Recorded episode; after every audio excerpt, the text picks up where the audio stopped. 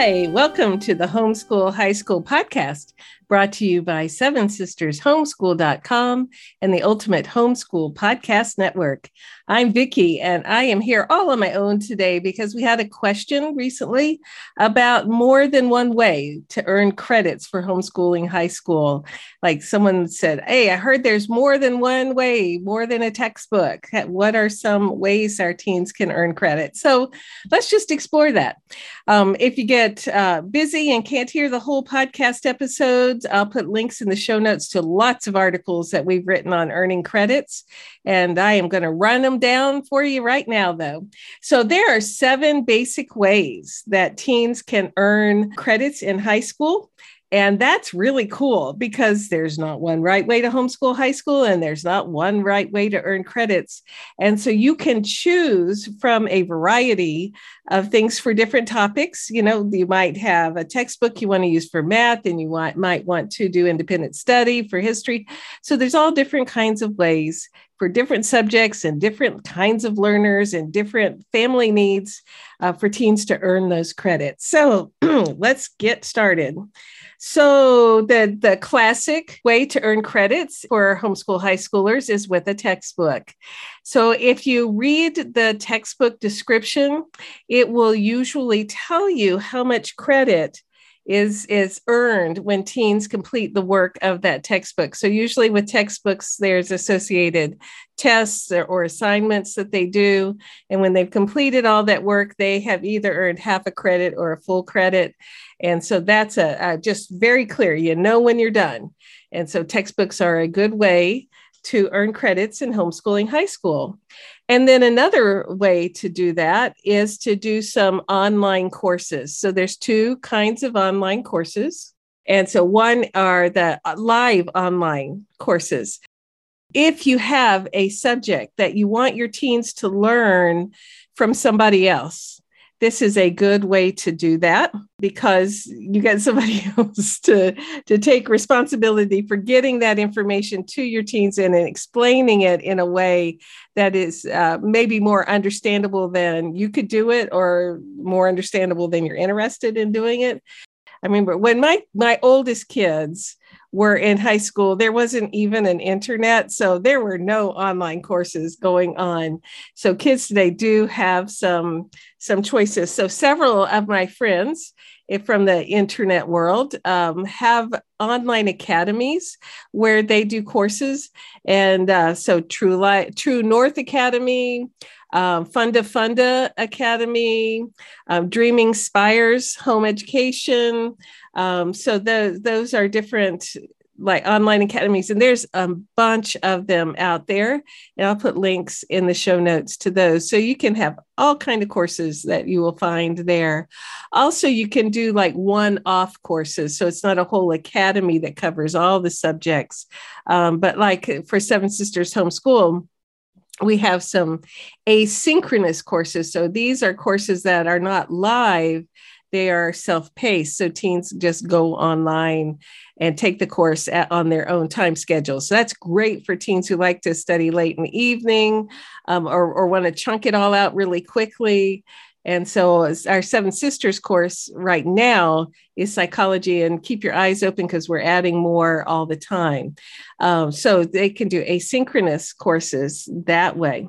All right. And so another kind of course, another way to earn credits is with college classes. So very often, local areas, local like community colleges will make teens wait till they're juniors or seniors um, and sometimes teens can do online courses through a university a little bit younger than that. Um, so you just check with the different schools. So if you get to something that uh, you just don't want to teach or that your teens have outgrown the information that you have available, um, then they may be ready to go take a course college level. So I, I know my daughter, who is a professional photographer now, she knew what she wanted to do in high school. Um, but we had run out of resources by the time she hit junior year. So she started taking courses at the local community college in high school.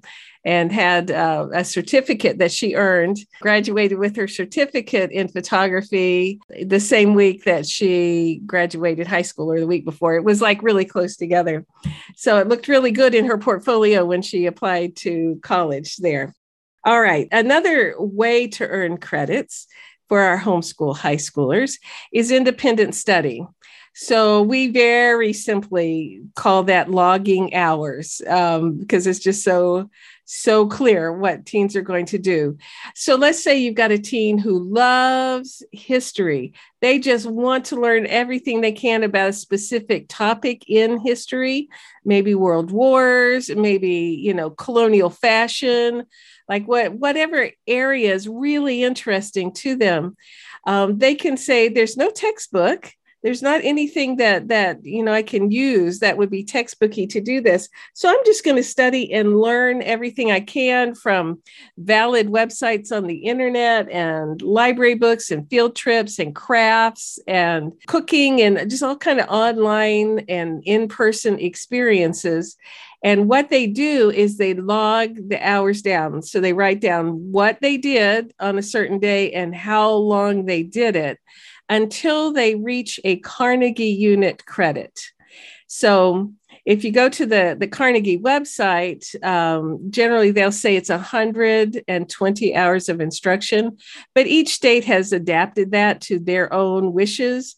Like in our area, uh, to earn a Carnegie credit, teens need 135 hours of education or, or instruction. And uh, so 135, that's okay, that's fine. Some states need 180. So you just look on your Department of Education or check HSLDA, and they'll tell you how many hours equals a credit, but you aim for at least 120. So the, the, the good thing about that is teens can earn a credit in anything that's meaningful to them. The tough thing is they have to remember to log that. So sometimes you have to kind of meet with them regularly and go over their progress, have them show you what they're doing so that you um, are sure they're actually logging it down because you know, if you if in America here, if you didn't write it down, it didn't happen. Um, that we all have a paper trail for everything, and uh, earning credits is one of those. All right, another way is to to take co-op classes or umbrella school classes so to have live in-person classes and i know for my teens those were so much fun because they got a different teacher they got to hang out with friends in person and uh, and they got local expertise. So you know, in each like our co-op class, um, there was a mom that they were familiar with, but never knew that person was an expert in yada yada. Like we had one of our friends teach the most amazing poetry unit to our kids one year, and then she moved, and that was that.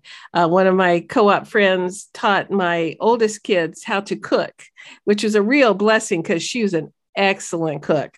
I am a I'm a manna cook. That's what my kids look at it and say, "What's that?" Which is what the Bible word is. Manna is what's that?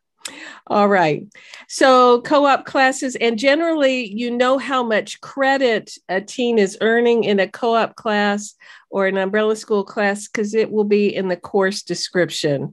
So, if it's not, you ask and you work with whoever the teacher is to clarify how much credit is being earned because you don't want to shortchange your teen um, and then you don't want to exaggerate either.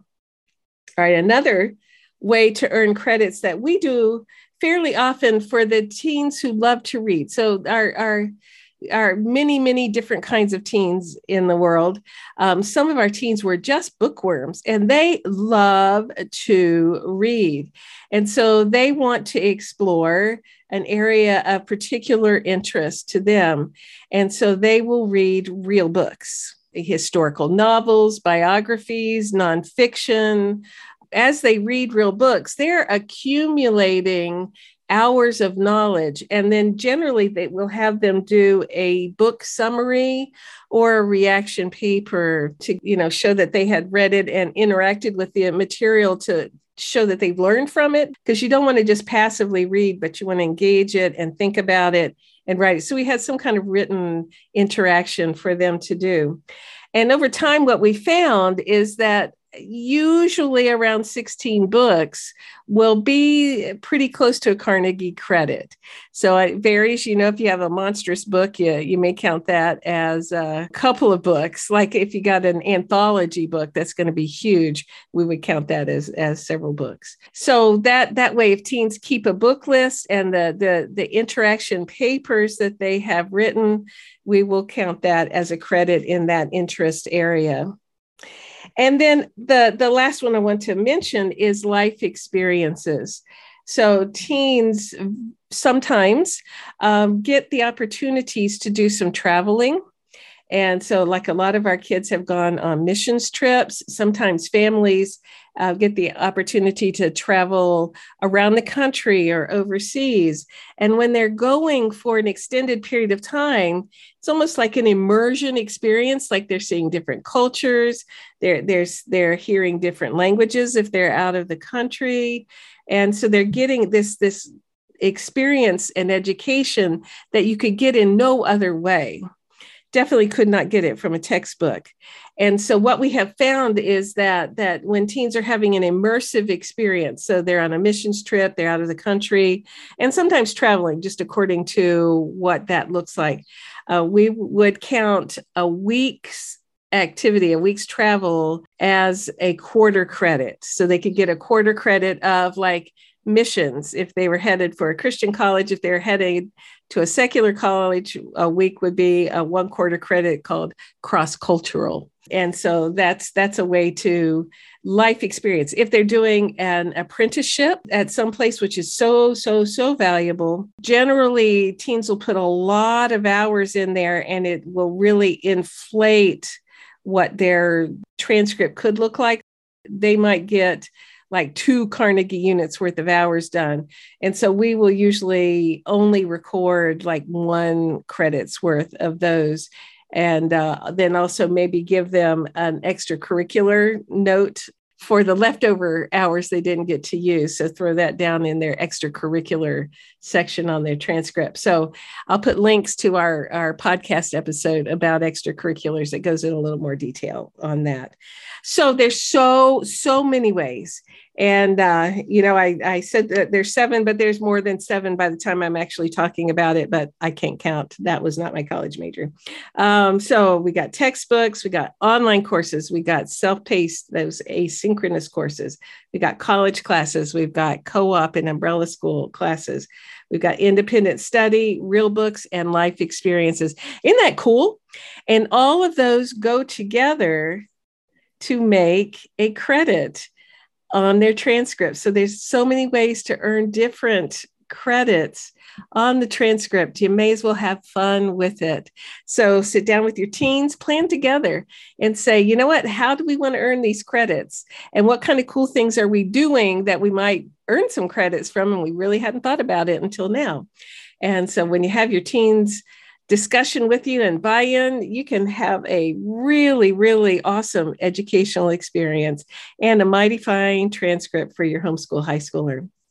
All right. Well, thank you, everybody, for joining me today. And thank you for listening to the Homeschool High School podcast. Also, thank you for all of you guys who are part of our Seven Sisters Homeschool Facebook group. We love talking to everybody there. Also, on Pinterest and Instagram, we don't talk all that much, but we love to know you're there. Uh, and so those are, are places that we are connecting with you guys in the digital world. And also thank you to Seth who edits this podcast. Um, he makes this possible. So, and thanks to the Ultimate Homeschool Podcast Network because they are the ones that bring us all together. We will see you all next week.